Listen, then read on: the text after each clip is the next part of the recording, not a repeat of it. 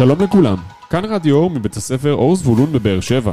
אני עמרי דן. ואני עדי פישמן, סטודנט עם אוניברסיטת בן גוריון בנגב. היום, יום שלישי, כ"ה באייר, תשפ"ג, ה-16 במאי 2023.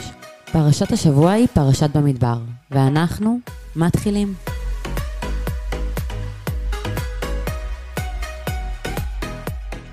הנה לא ינום ולא יישן שומר ישראל. השם שומרך, השם צילך, על יד ימיניך. תהילים פרק קכ"א. אמונה היא לדעת שגם כשאתה לא שומע את השם, אתה יודע שהוא שומע. היי ילדים, מה נשמע? לא התראינו, הייתה לכם חופשה ארוכה, מל"ג בעומר ועד היום. יום ל"ג בעומר זה באמת היה חופש, והיה גם ממש כיף, אבל רביעי, חמישי, שישי, זה לא נחשב חופש. למה לא נחשב חופש? הייתם בבית, לא?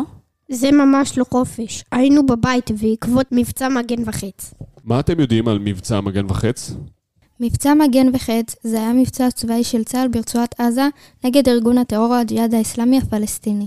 הוא התחיל בליל ל"ג בעומר, והסתיים כעבור חמישה ימים. במבצע הרג צה"ל שישה מבכירי הג'יהאד האסלאמי ועוד הרבה מחבלים.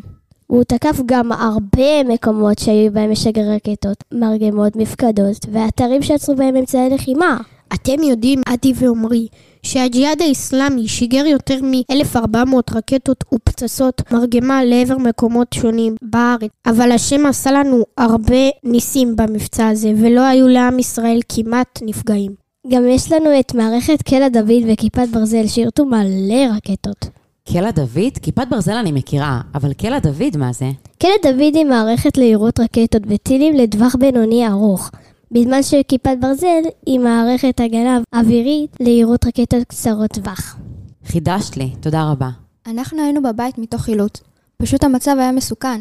בית הספר היה סגור, והכי בטוח עבורנו היה להישאר בבית. אני הייתי מעדיפה להיות בלימודים, לפגוש חברות, מאשר להישאר בבית. גם אני, זה היה די מפחיד. המתח, תהיה אזעקה, לא תהיה, ישוגרו טילים לבאר שבע. מה יהיה? אם ישוגרו, ואם ישוגרו באמצע הלילה, להתחיל לצאת לחדר מדרגות באמצע הלילה, כשאתה ישן ולבלות שם עשר דקות, כשכל מה שמעניין אותך זה רק לישון, זה לא פשוט. למה לחדר מדרגות?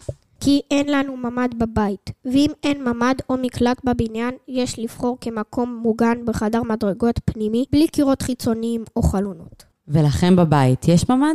לנו בבית יש ממ"ד, ועדיין זה ממש מלחיץ. ההזעקה מפני עצמה גורמת לי ללחץ. הריצה לממ"ד, הפחד מה יהיה אם חס וחלילה יפול בקרבתנו טיל או רקטה, אני ממש מתה מפחד. אצלנו בבית, כשיש אזעקות, אז אמא אומרת ללכת במהירות אבל ברוגע לממ"ד ולקרוא פרקי תהילים. מה קשור פרקי תהילים לאזעקות, לטילים ולרקטות? לקריאת תהילים יש כוח עצום. אמירת תהילים מסוגלת לישועה, לרפואה, לפרנסה ולשפע רחמים בעולם. אני באמת זקוקה לישועות בהרבה תחומים. אז תתחילי לקרוא תהילים. בהתחלה תקראי פרק אחד, אחר כך שניים, עד שתתרגלי לקרוא תהילים. ואת תראי שהרבה דברים יסתדרו לך בחיים, ויקרו לך הרבה ניסים. כמו הניסים שהיה לנו עכשיו במבצע מגן וחץ. וכמו הניסים שהיו לעם ישראל במדבר. מה קשור עכשיו מדבר למבצע מגן וחץ? באמת מה קשור? באופן מקרי לגמרי, השבוע אנו מתחילים לקרוא חומש חדש, חומש במדבר. חומש במדבר נשמע מעניין, אבל חומש שלם על מדבר? מדבר זה מקום שומם ומשעמם, לא? מה כבר אפשר לספר? בני ישראל היו במדבר סיני שנה שלמה. הם הספיקו לעבור חוויות רבות עליהם. למדנו בחומשים הקודמים, שמות וויקרא. כעת הגיע הזמן לצאת מן המדבר אל המסע הגדול לעבר ארץ ישראל. וואו, זה לא פשוט לצאת למסע כל כך גדול ומורכב במשפחות רבות, ילדים, מבוגרים וזקנים, נכון? צודקת, לכן צריך להתארגן היטב לפני שיוצאים למסע, וזה בדיוק מה שקורה בפרשה שלנו. מתחילים בהכנות למסע, בראש ובראשונה. משה רבנו פותח במפקד לאומי, כלומר, הוא בודק כמה אנשים בדיוק יוצאים למסע הגדול. משה רבנו סופר לבד את כל העם? וואו, זו משימה לא פשוטה. צודקת, משה לבדו לא יכול לספור את כל העם. הוא כבר כמעט בן 80, ולכן הוא נעזר בנשיאים שבדקו כמה אנשים יש בכל שבט. בהמשך הפרשה אנחנו עוזבים את העיסוק בעם כולו ומתמקדים בשבט יחיד ומיוחד, שבט לוי. שבט זה לא נכלל במפקד הכללי. למה הוא לא נכלל במפקד? כי היה לו תפקיד מיוחד. תפקיד הלוויים היה לעבוד במשכן. איזה עבודות הם עשו למשל במשכן? הם שרו, הם פירקו והרכיבו את המשכן, הם כיסו את כלי הקודש, הם נשאו את כלי הקודש וגם שמרו שזרים לא יתקרבו למשכן. אז אנחנו יודעים כמה אנשים יוצאים למסע, אנחנו גם יודעים מי אחראים על המשכן, הכל מוכן. אז נו, אנחנו יוצאים לדרך? על כך אנחנו נשוחח בפרשות הבאות. וואו, מסע כל כך ארוך עם כל כך הרבה אנשים ועוד בתנאים של מדבר. נראה לי מטורף. ממש ככה. אך לעם ישראל היו המון ניסים במדבר. קריעת ים סוף והמתקת המים המרים והודעת לחם ובשר מן השמיים, שזה המן והסלב. והוצאת מים מן הסלע, שכחת? משה רבנו היכה בסלע ויצאו מים. הייתם מאמינים באמצע מדבר שומם יוצאים מים מתוך סלע? בכלל, לחיות במדבר 40 שנה. עם שלם חי במדבר 40 שנה. לא יאומן כי יסופר. באמת קשה להאמין. איך עם שלם מצליח לשרוד את תנאי המדבר 40 שנה? למה קשה לשרוד את תנאי המדבר? כי האקלים בו יבש ביותר, ולרוב גם חם מאוד במשך היום. יש מחסור במים, כי יורדים שם ממש מעט גשמים. ואפילו צמחים וחיות בקושי יכולות לחיות במדבר, אם בכלל.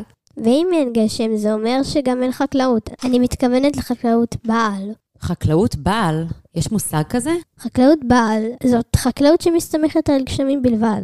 אז את מבינה, עדי, שזה שעם ישראל חי במדבר 40 שנה. זה רק בזכות הניסים של הקדוש ברוך הוא. כי אם אין חקלאות ובקושי יש בעלי חיים ומים במדבר, זה אומר שאין ממה לחיות. כי בשר, ירקות, חיטה ומים הם העיקר, המזון של האדם, ואי אפשר לחיות בלעדיהם.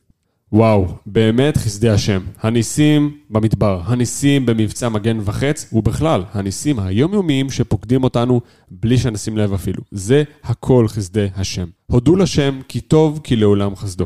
ואתם לימדת אותנו היום שמי שמאמין לא מפחד את האמונה לאבד, ולנו יש את מלך העולם, והוא שומר אותנו מכולם. ונעבור עכשיו לפינת החידון השבועי. שאלה ראשונה, מהי מערכת קלע דוד?